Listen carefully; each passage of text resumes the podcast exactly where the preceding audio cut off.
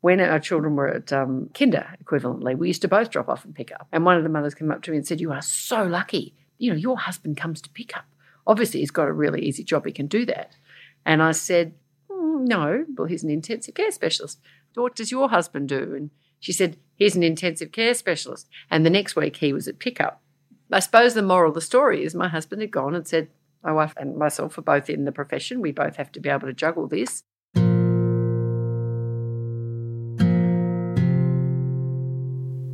Welcome to Pomegranate, podcast of the Royal Australasian College of Physicians.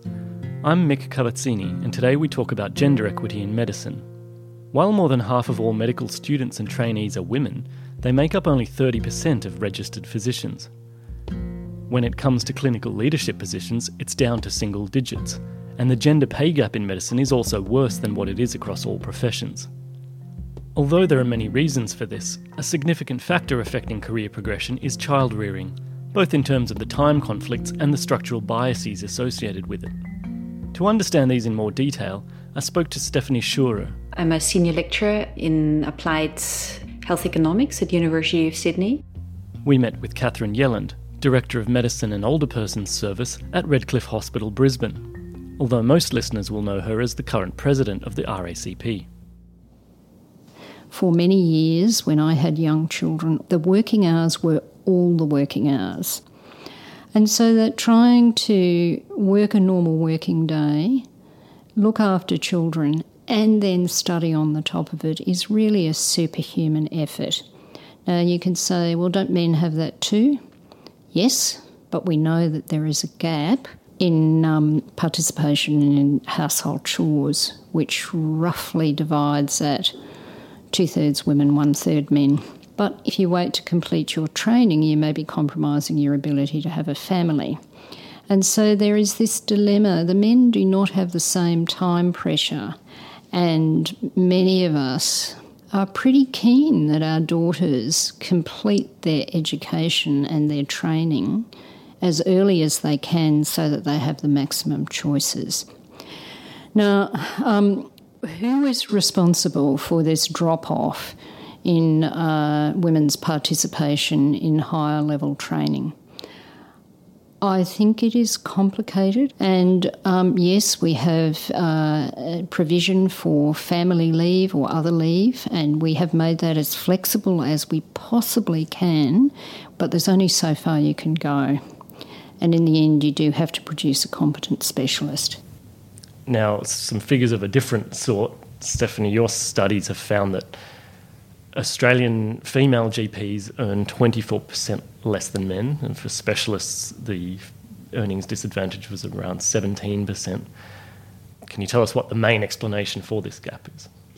Yeah, so in this particular study we have conducted recently, we wanted to identify labor force attachment factors, and it is true work hours, expl- differences in work hours between men and women explain a large proportion of this gender earnings gap, but it doesn't explain everything. Usually it explains up to 60% of the differences. So we try to dig a little bit deeper. And what we find that by age 40 plus, women were up to 50% likely to have interrupted their career at least for one year, independent of whether they had children or not. Whereas for men, this figure was only 15%.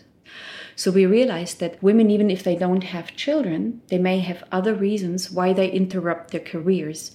So, what is very common in the medical um, discipline is to have partners from the same area or from the occupation. So, what we think may be going on is that some women don't have to work necessarily.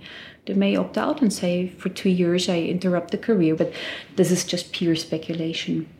There's many other factors we looked at. Um, how long their consultations are. We find that women practitioners spend a little bit longer per patient. So we think maybe women um, don't churn through patients that much. But taken together, it's only 65% of the gender earnings gap or pay gap that we can explain. Another explanation for the pay gap is the relative fraction of women in different specialties. The more lucrative surgical specialties have proportions as low as 10 to 15%. And ophthalmology and intensive care are also particularly low. Conversely, paediatrics, obstetrics, and gynecology, Reproductive health and public health medicine all have a majority of women. Research shows that women and men choose specialties for the same reasons, whether it's an interest in specific types of patients, procedural skills, or adaptable work hours. Here's ENT surgeon Elizabeth Sigston. Well, I chose surgery because I love the surgery. I love the fact that I can assess a situation quickly, um, be able to help people. It's the, the, you need a certain level of decisiveness, and I enjoy variety, so I get that from my surgical specialty that I've chosen.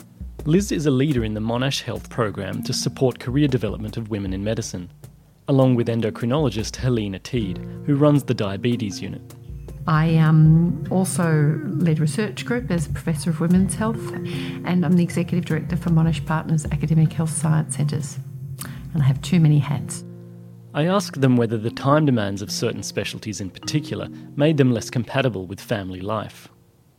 There are many uh, strategies, I think, within that. For example, people who go into cardiology, they don't necessarily have to be interventional cardiologists. And if they do, they now tend to have really good roster systems. So they're on one night a week, which is much more manageable. The reality is, some specialties will always be more on call, um, more after hours, more hands on. But you know, there are you can still be flexible around that. I remember I was in one of those scenarios where there was me and all the heads of units of endocrine in, in Melbourne, and I was the only woman there. And they started having a conversation where they were complaining about the fact that they couldn't get young women to step up into senior roles. But I said, Well, what jobs are you offering? Every single job was full time and full time only immediately after they qualified. There was no mentoring or role models or any other women in senior positions in those units. Mm. Yeah, and I think the other thing is that you know when we're talking about flexibility, it's it's not just for women. You can't have a good career, you know, as a female doctor if if your partner doesn't have some of that flexibility as well. So it shouldn't be that this is a special thing for women so that they can still go and do all the things for the children. It should be something across the board so everyone has a better input into their family life. Now, it's sometimes argued that the poor rate of progression of women to senior positions is a reflection of experience. New Zealand data show that women doctors between the ages of 35 and 55 work on average 10 hours less per week than their male colleagues.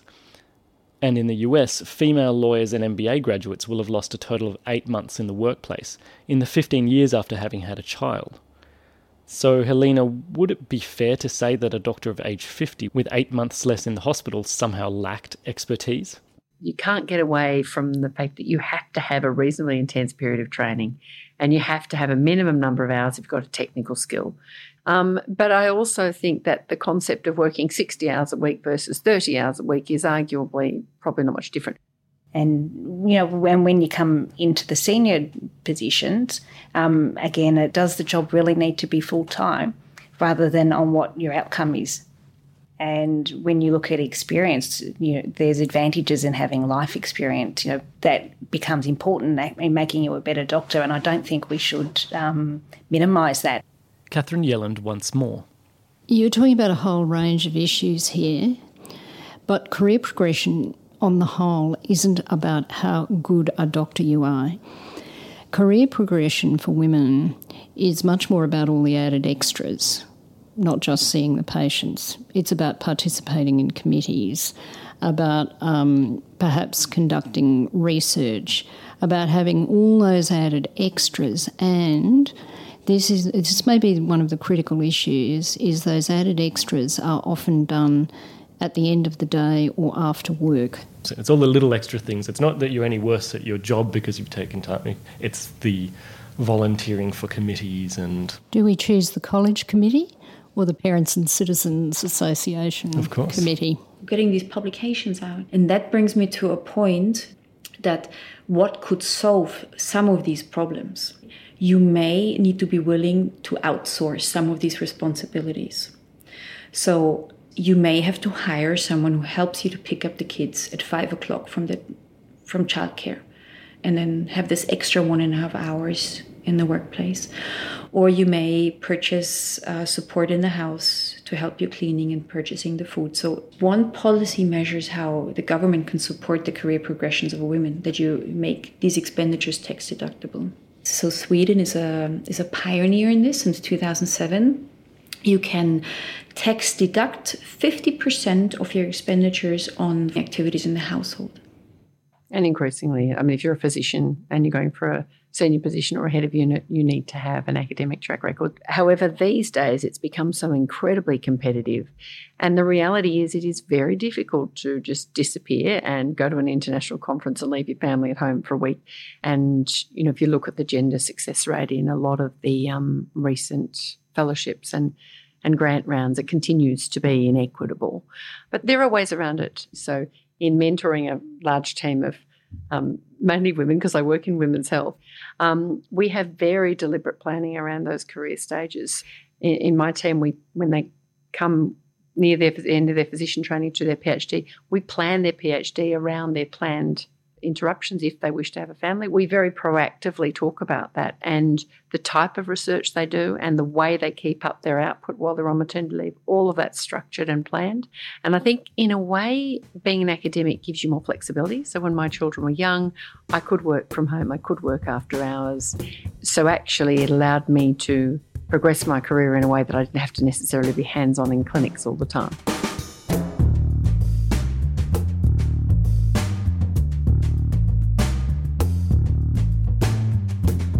Some conservatives in the UK have argued that the tendency for female doctors to work part time and retire earlier means that it's not an effective way to spend the public's half a million pounds to train each of them. Catherine, is there a more generous way to frame this economic rationalist argument? I think we have to look at this in a slightly different way. Women have longer working lives now. The, the care responsibilities don't go on at the same intensity and they don't go on forever. When that changes, then why aren't women saying, okay, I'm ready now? There is um, not enough encouragement of middle aged women back into those positions. They have dropped off the radar and they don't put themselves forward and say, Look, I'd like to do this, it would be enjoyable and fulfilling, and I've got a lot to offer in um, the professional sphere. I know how to chair a meeting, I know how to work with other people, I know how to get things done. I can't really comment on that exact question, but I, I can comment on something else that goes into this direction. And Catherine has alluded to this. I've seen many women's um, women who used to work in academia but interrupted the career, and then five or six years down the track, they felt they're no longer competent enough to push their careers again. Well trained women then saying, I, I can't really demand anything from a workplace. And I so this is not a loss in actual human capital, but a loss in self-confidence. And I think this is some of the troubles that women have in the workplace. I mean, there can be tools that, for instance, the college can provide or that universities can provide to start mentoring programs that women mid-age are assigned a mentor who helps them come back. In some countries, retirement age has been set already to 67 so, so the, the work life is anyhow longer and could be more flexible. And therefore, this also has an impact on what is the net effect of training someone because people may cost that amount, but they may work much longer.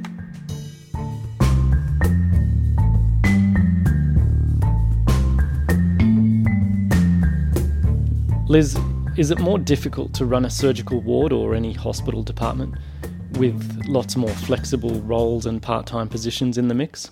I think it's a little bit about developing really clear strategy around building the team, sort of planning a few years out rather than sort of it's happening and oh, let's let's find who we can. And I, I, believe moving forward, the only way that we're going to have a strong, sustainable public health system is to have properly co located public and private practice, because otherwise the temptation is for people just to do private practice. But it needs to be on a different model to what exists at the moment because it's not the model we have isn't financially viable. Yeah. The other thing is even on logistics. So I have quite a few young women in the unit now, and a lot of them are almost rotating on maternity leave. So the more women you get in there, the more logistics you can shuffle to actually maintain positions of people when they come back in. But there are also inherent barriers. So, for example, if you're a registrar and you finish your full time work, I then employ you as a part time consultant. If you go on maternity leave anytime in the next nine months, I have to pay you as almost a full time consultant out of our unit budget, even though you're only working two days a week. And I get absolutely no support from the organisation with maternity leave. Um, two years ago, I had seven of my staff on maternity leave. We were, for the first time in 10 years, in the red substantially. And, you know, we went to the organisation, they said, well, yes, all the nursing budgets have maternity leave, but no, none of the medical budgets have maternity leave and you can't have it. So there are inherent problems. They're structural and, and those things can be fixed by organisations. That's part of that culture. So, this is a very difficult question to answer because, first of all, 14 weeks at minimum pay are being paid by the government. But of course, high skilled women want to have not only a minimum pay, but they want to have at least, I don't know, 80% of the full pay because they're so high skilled. And some, some organizations do pay this in the private sector. So, in order to compete for the best people, you need to offer that in in a research or in a in a hospital environment as well. So there is a very famous study that looked at the glass ceiling in Sweden and parental leave schemes that they're perceived as being very costly to the employers and so there may be indeed negative discrimination against women because they need to be paid for at least one year at full pay scale. And um, I think the only way out there is that men have to take parental leave as well and that you have to schedule in paid parental leave into the budget. So Sweden is doing this on a national level. Men have to take for two months paid parental leave. Otherwise, the woman will not get the paid parental leave. And once you you force men and women alike to take it, you take out the whole discrimination aspect. So more mandating in terms of avoiding discrimination by by force, so to speak, I think will not work out because employers will be always smarter in finding out who should not be hired. We should acknowledge that the career penalty for men who take substantial time out is actually greater than it is for women because it is not so socially acceptable. And until we also look at that one as a social problem, as a cultural as problem. a cultural issue, that's a problem that they have as well. In the public system, there's a transparent pay scale, so there really shouldn't be room for such discrimination. But is it possible that women are started out on a lower step, so they've got a longer way to go? Stephanie? So data in the US doesn't find this. So the Elisa Sassa um, article doesn't find that. So she had, she doesn't find any differences in entry level pay. It comes up later, and it may not be discrimination. It may be just that women don't negotiate in the same way. That they're saying, "I'm, I accept any offer," whereas a man may say, "You have to give me two scales up the scale. I'm not taking the job at this scale." I think for women, the solution will not be to be framed in this victim position, saying, you know, we, we earn less money and we are discriminated against. I think women who do want to have certain careers need to send signals, and that can not only be legislated. And remember also, it's not an ongoing trajectory upwards from, um, you know, admin officer to CEO. It may be, I want to be this kind of doctor looking after these patients. I get there after I do my training and other experience, and then I actually just want to work in that area as a clinician for the rest of my life. That's a very acceptable career.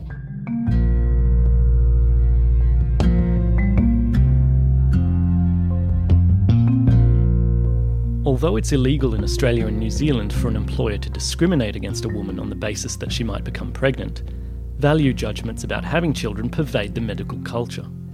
Over a quarter of members surveyed by the RANZ College of Obstetricians and Gynecologists said that they'd been asked about future pregnancies by a prospective employer. Helena Teede once again. A good colleague of mine was told at her interview, um, if you give me a, your uterus in a jar, you can have the job. Now, you know, that was a while ago and was completely un- unacceptable. Um, and there, you know, there are also institutions. There is a very well-known hospital in Melbourne, and the entire environment in that organisation is really adversarial. No one works part time. There's no flexibility. If you have a child, you're pretty much out, and and it's not um, it's not malicious or vindictive. It's just a very blokey culture, and it can make women quite uncomfortable. Um, and it may not just be, you know, there are some fantastic empathetic males out there, but they also may not have been able to survive the hierarchical um, self promotion type of arrangement which got people to those senior positions in the past. Yeah, I think there's a difference between being assertive and being aggressive. And I think they often get confused, and often what you see is aggression. Um, and I've been very fortunate to be able to step outside medicine and so I run uh, run a couple of businesses. And when you step out of a hierarchical system, leadership becomes about um, action, uh, creativity, inspiration, and purpose, rather than about power. And that's why you know the nursing staff and the registrars love being in my theatre. Mm. Because you don't throw knives at them and yell at them. No. I've been in some of those, and that was quite daunting. I think, as I said, a lot of this is about the changing of the guard and leadership style. The only reason I actually, to be honest, went on to any of my leadership roles was because early in my career, I was nominated for a leadership training program. And the facilitator said at the end of the 18 months, Do you aspire to have power? To which I quite emphatically stated, Definitely no. Under no circumstances does that what I want to go to work for. And he said, What you're doing is conceptualizing power as a top down control concept of power, which is not something that would appeal to most women. But if you think about leadership as the ability to influence and impact, then it's beholden on you if you have the ability to do that, to take the sorts of positions that will strategically put you in a place where you can do that. And that one conversation changed my entire career. And it just made me brave, basically. I absolutely agree. I think I've had the same experience, and it's about having a relatable role model and about being a woman doing that position, not a woman being like a man doing the position. And there's a big, big difference. Certainly, the, the Women in Medicine program has really opened up that conversation across campus, cross specialty, because it's not something that you're ever taught or um, have opportunity to be exposed to in medicine. It just kind of gets skipped because women tend to sit back and wait to be asked. We, we wait to be invited in general, whereas um, the, the guys tend to put themselves forward. And, you know, if there's a job application that has 10 factors, you know, women will need to tick off all 10 before they apply, whereas men will tick off five and go, yeah, I can do it. And that's certainly a difference um, that may have an impact on what we see in leadership roles. Yeah, so I, agree. I think the main thing about it is it's changed the focus in the organisation to be about empowerment and enabling and training and building capacity. It's been linked to really tangible things, opportunities for you know, more junior stepwise roles in leadership. You know, a unit isn't really run by one person.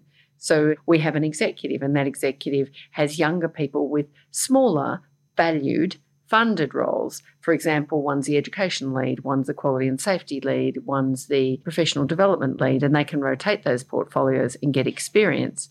Um, and I've found that over the years, young women have gravitated to me for mentorship. I think partly because they can now say, well, that's what I'd like my career to look like a well balanced uh, life with, with children having a career clinically and academically. Or I might choose to be very part time for a while, or I might choose not to have children. All of those decisions are fine, but it looks like you've got a choice.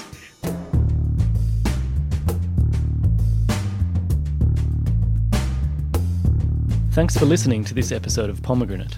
Of course, we haven't been able to cover every issue faced by women in medicine, so email us with your experiences and feedback, or tweet us at the RACP. To read more about the Monash Health Women in Medicine program and other resources related to the story, visit the Pomegranate website at racp.edu.au forward slash pomcast. Many thanks to our guests Helena Teede, Elizabeth Sigston, Stephanie Schurer, and Catherine Yelland.